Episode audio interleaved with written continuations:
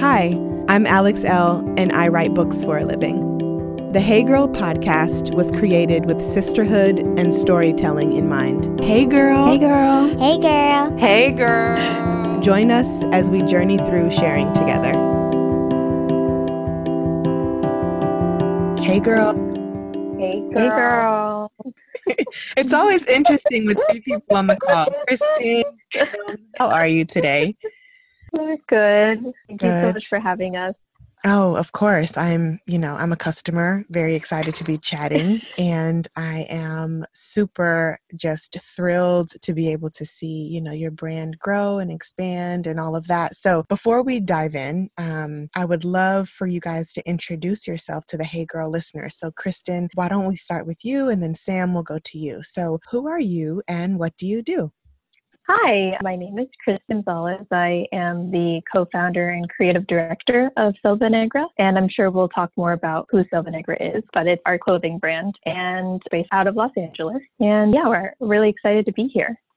Sam, how about you? Hi, guys. I'm Sam Romero, and I am the co founder and CMO of Selva Negra. Also, recently based in Los Angeles, but originally from the 305, Miami, Florida.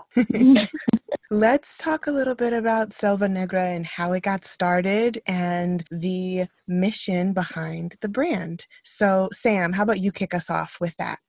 Yeah. So Selva Negra started, I like to compare it to an accident because it kind of was a really beautiful accident. Kristen and I, we met through mutual friends at a music camp actually. Our friend was having like a music album camp upstate New York and we both lived in New York at the time and we found out that we were both designers. And so we just kind of started talking and I think I was just recently graduated. We both were. Kristen went to FIT and I went to Parsons in New York. And we just started deciding to like meet and start sketching together and we would meet up at bars and just kind of like start talking about this like hypothetical thing. I don't think we knew what we were doing. We just started doing it. And we were meeting every weekend and started actually creating samples and whatnot. And Kristen came to me and was like, Sam, I am moving to Los Angeles and I just wanted to give you a heads up. And at that point we were kind of like, okay, let's at least like before we kind of like close this thing out, why don't we just like show our friends what we've been doing and have like a little mini presentation and we just like pulled all of our resources together like we got my roommates to dj we got kristen found had like a mutual friend who owned a really dope storefront in the lower east side called Tictail and we found like a beer sponsor and we hired all of our friends to model for us except we didn't even pay them we just got it was just like the most pulled together thing and we had this presentation and from there we actually got our first order and from Tictail and we just kind of didn't stop from there. And you know, there's been so much growth that's happened from that point, but it really did just like, you know, it kind of fell on our lap and we just I think we continue to try to keep rising to the occasion and in terms of like what our mission and what we stand for is Kristen and I are both of Latina descent. Kristen is Mexican and Filipina actually and I'm Dominican. And I think we really both identify with this heritage and this part of ourselves and also coming from families of immigrants like we're daughters and granddaughters of immigrants. And I think that at the base of our, you know, mission is that we want to women and all of their nuance, you know, like all of their individuality. And that's what we hope our clothes does, kind of a reflection of who we are as designers and just allowing that to play off of everyone else and how they choose to interpret what we wear.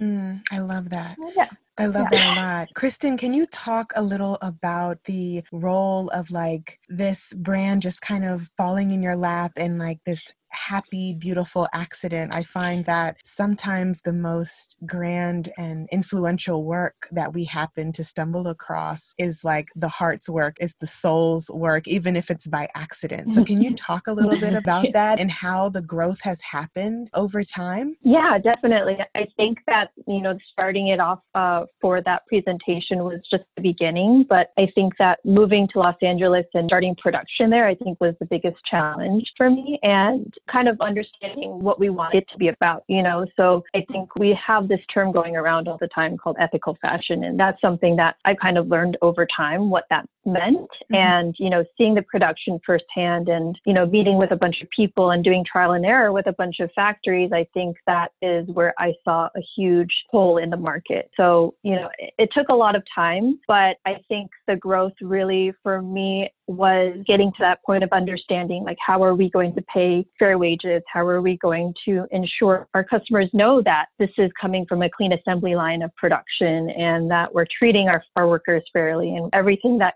comes to fruition is something that we feel really proud of. Mm-hmm. So I think the growth from that, you know, and understanding what that means was a huge learning curve. And I learned a lot about myself too and, and my values and where I stand. And, you know, over time it really developed into something that was really a powerful message, I think, to our followers and to our customers. And that was something I think that people really value about it. And we value about ourselves is, you know, holding ourselves accountable for the things that we put out into the world. So on that front, and then also the sustainable aspect is something that we really grew from as well. It wasn't something that we initially had as an idea because, you know, we didn't come from that type of background, but we realized over time this is something that's extremely important to us and we wanted to develop new ways to do that. So I think that was a huge growth for us, and it really has helped me understand my place in the world and what I want to contribute.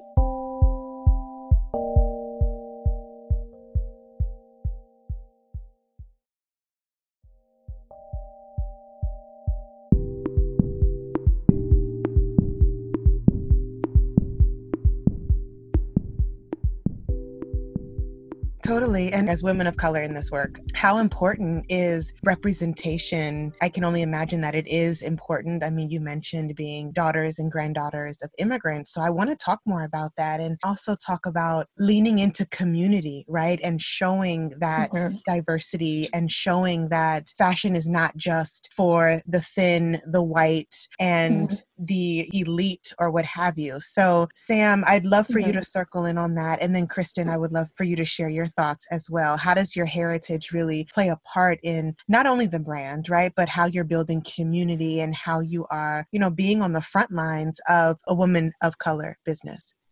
Man, this is so important to us. I think number one, because I mean, for me personally, I grew up not knowing that this was an option, right? Like, I just didn't really even know that fashion was a possibility. And I think that as we all do, like, we're growing, we're evolving, and we're trying to figure out who we are as people and what we want to say, what we want to do, all of those things. Like, I just didn't know what my options were. And I think that I was studying, like, mass communications and journalism and you know this kind of opportunity came up to go to like a tiny little design school in the Dominican Republic that was affiliated with Parsons which I thought man what? I always loved fashion so much but I always looked at it as an unconventional thing and I didn't see myself in that space you know? Like I didn't see first of all like young Latina women in that space. And so therefore, I don't know, I just kind of went with it and trusted that like I can try to be an artist, I guess, in this space. And I think what we do and what Selva Negra does, I think, is provide this representation for younger designers, younger entrepreneurs too. Like people can look to us as an example of like two women that really started this when we were still girls and really didn't know what we were doing. And we have been able to figure it out. And I think the biggest ingredient in all of that is to just trust yourself Mm. We trusted ourselves and we really just stayed persistent. You know, like we've been knocked down so many times. We're still getting knocked down, you know? And I yeah, think yeah. that the best quality that Kristen and I have is that we can lift each other up and we take turns doing that, you know, and that's been a huge, beautiful part of the process. And then that has extended into a community of people that also lift us up when we don't have strength. Mm-hmm. And they remind us why we need to continue doing what we're doing. So mm-hmm. evolve from like the self to something that feels so much bigger than us because it does feel important, even if we're small, even if we were to remain a small business for however many years, I still think existing as an example is, I think, a really huge part of this process. Wow, existing as an example. That is just an affirmation in itself. That really just gave me chills. Existing as an example. That is just wonderful. That is wonderful. So, Yeah. I want to hear more about that. Kristen, do you have anything to add there? Yeah, I mean that. Wow, Sam, that was beautiful. Um, I'm you. clapping and snapping for you. Um, but it is true, you know. I think that we, especially in New York, we both had a really close group of girlfriends, and I think that is something that has always kind of, you know, boosted us and lifted us up is understanding sisterhood and having that support for each other. And we wanted to bring that the brand and supporting women and and making them feel like there is a community for wherever you are. One thing that we did that we were super excited about right before the pandemic hit was we started a female founders panel just to, you know, to have that representation of women in the fashion industry or whatever industry that they're in, you know, having representation for women of color. And we're trying to continue that by, you know, showcasing women of color in our models and kind of doing everything that we can to make sure that we show people like, hey, we're here, you know, we're doing this thing. We don't have it fully figured out, but, you know, we're doing our best and we're contributing as much as we can. And we want to support these women. And that's kind of how we do it with our with our coding and with our messaging and the name Selva Negra of itself, you know, representation of ourselves, you know. So that's something that we've always felt very close to. And, you know, I think the sisterhood and the community of, you know, either whether it be social media or our media groups and, you know, even within our design community, we have a really great, wonderful group of women that we always go to for support and they come to us for support. And it's really nice to have that conversation, you know, because that understanding and having that community of somebody that is going through it with you Mm. um, makes you feel like you're not alone. And that alone kind of just pushes you into a really tough moment where we're having these really ups and downs in a business. And it, it really is super helpful and it really helps us keep going with the women around us. So, of course, I definitely want to talk about sisterhood in the form of self care, which you kind of touched on, Kristen, just now. But before we get there, to dive deeper into that, I absolutely can't have this conversation go on without talking about being a small business in a global pandemic. And what has that been like for your brand, your business, your relationship with one another? What conversations are you having? And how you've been able to kind of shift and pivot and grow through the ups and downs of not only, you know, operating a small business, but also during this time of intensity in the world. I mean, I think Kristen can also speak to this really well because she touches the business every single day. And I should preface that I myself still have a full time job outside of Selva Negra. Mm-hmm. And navigating this time has been such a struggle uh, in, in so many ways. Not only because I think we're still doing the most, while there are all these external things that are happening in the world that require us to take a step back and to really think and to really process, and we have not had the time to do those things. So I think that catches up to you. It can catch up you. It has caught up to me several times. And I think, in terms of like how that is actually coming into play with our business, in the beginning of quarantine, our business actually was growing in a weird way. Like we were steady, we were getting really good sales, and we were, you know, I think at the beginning, people, e-com was just not dropping off, you know, Right. and it has started to a little bit. And that's something that we're also starting to prepare for. But I think we were still hitting the ground running, you know, and also from my end, like just being a support system for Kristen because she's the only one in our business of four people that is running this thing full time. And I think a lot of our conversations have started to shift to like, what do you need? How can I help? I feel overwhelmed.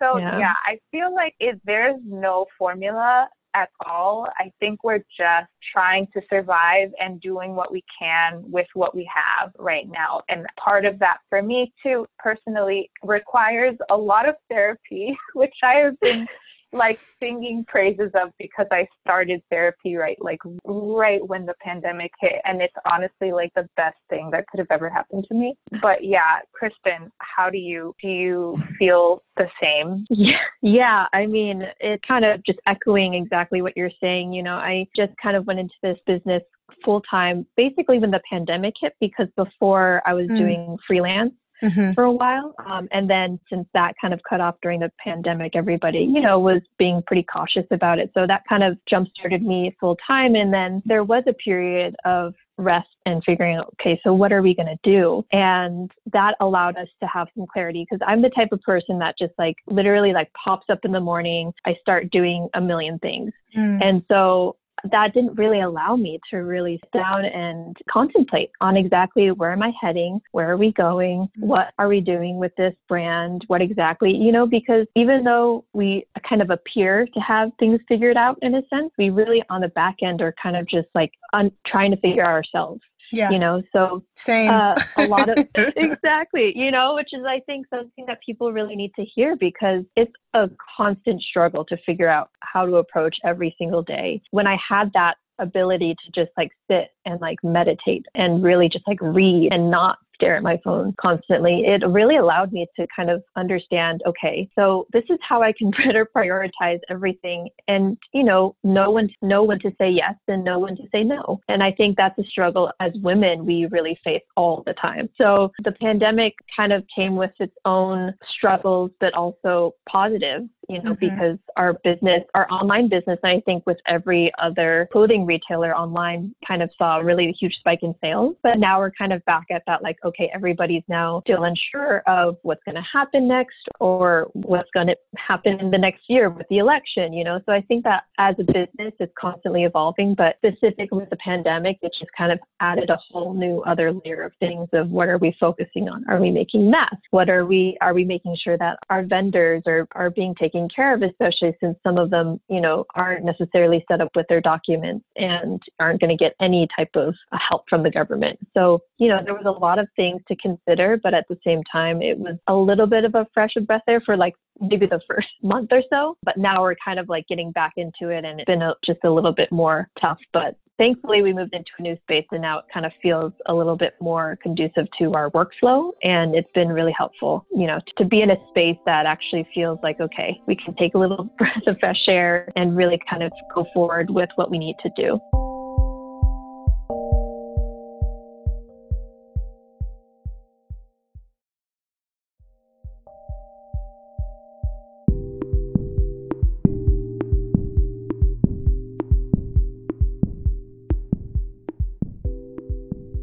I love that. I love that all. Like that Yeah. moment of pause, Yeah. the moment of yeah you know, reflection. It's so necessary. And it's also really hard. I don't know if people really like understand how much of a challenge it is to slow down. I mean, I've been reminding myself of that a lot. Like, take it easy, yeah slow it down. So, to round off our conversation, I mean, you guys are in partnership with one another. You are friends. You are in this business thing together. And of course, we can't like wrap up this chat without talking about sisterhood. And Yeah.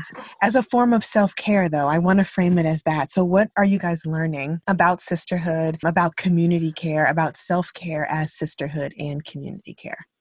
I think that definitely uplifting is something that we have both really found a lot of comfort in. And, you know, Sam and I have been uplifting each other for quite a long time now because, you know, like she said, one of us is struggling. We're trying to uplift them and be there and, and be the person to help them get through it. So I think that coming from New York, we're a place where we had really, really close relationships. We've carried that into the different places that we live. And, you know, we're, I think with the pandemic, especially, you know, now that we're not able to really see our friends as often, but, you know, kind of the uplifting part of it and, and really checking in and, and being friends a call or, you know, just sharing our message of sisterhood and being together during this time, even wherever you're at, that we're here for you, you know? So I think that this idea of it being in this together, I think is a, it's a hard thing to kind of grasp because everybody is in a different place. But I think that if we're able to send that message to a friend,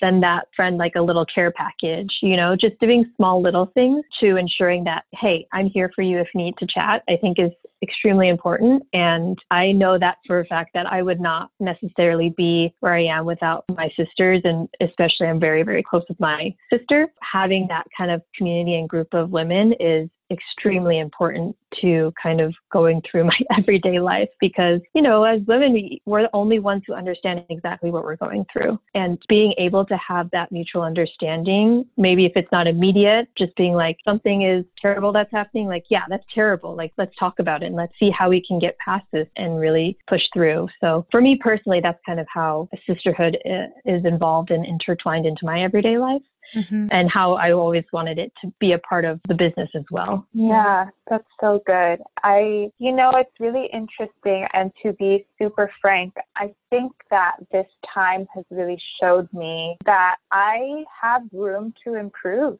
on being a good sister and a good friend. You know, I think that there's so many relationships that I really was not nurturing. And I think that I miss so much of my girlfriends that I've been connected to for years and years and years. And I think that over time it's gotten so harder, at least that I've allowed myself to become so busy to not take time out for the girls that have been there for me my whole life, you know? And I think it's because we're not in the same city anymore. Like, you know, life is happening a million miles per hour, you know, all these things. And I realized that like sisterhood is something that can ebb and flow depending on your relationships, but it is something also that you do have to see as a as a form of self care. And I didn't really know that. You know, like I didn't mm-hmm. I'm learning so much about self care and mm-hmm. learning how to be a little bit more selfish with the things that I want. And it's something that is just so embedded, especially as women of color. Like, oof, this is a whole other episode, I'm sure. But like, I think that I've learned so much about self care during this time, and that involves sisterhood. And, you know, when it comes to my relationship with Kristen, it is so crazy how we have this kind of like, you know, being in partnership in a business partnership with your really, really close friend is difficult sometimes. And I think that it requires this level of honesty with each other that requires being vulnerable, you know, and that's something that I've also had to learn how to do over time you know and so i think just like learning that power i mean to quote brene brown like the power of vulnerability is so necessary in relationships and that is both for your ladies any relationship you have right? So yeah it's been a huge opportunity to grow and not only for myself but to grow with my girls as well. Thanks for listening to the show today. Please rate subscribe and review also, feel free to share with a friend. We love having our community grow. Music is by DC's own Kokai.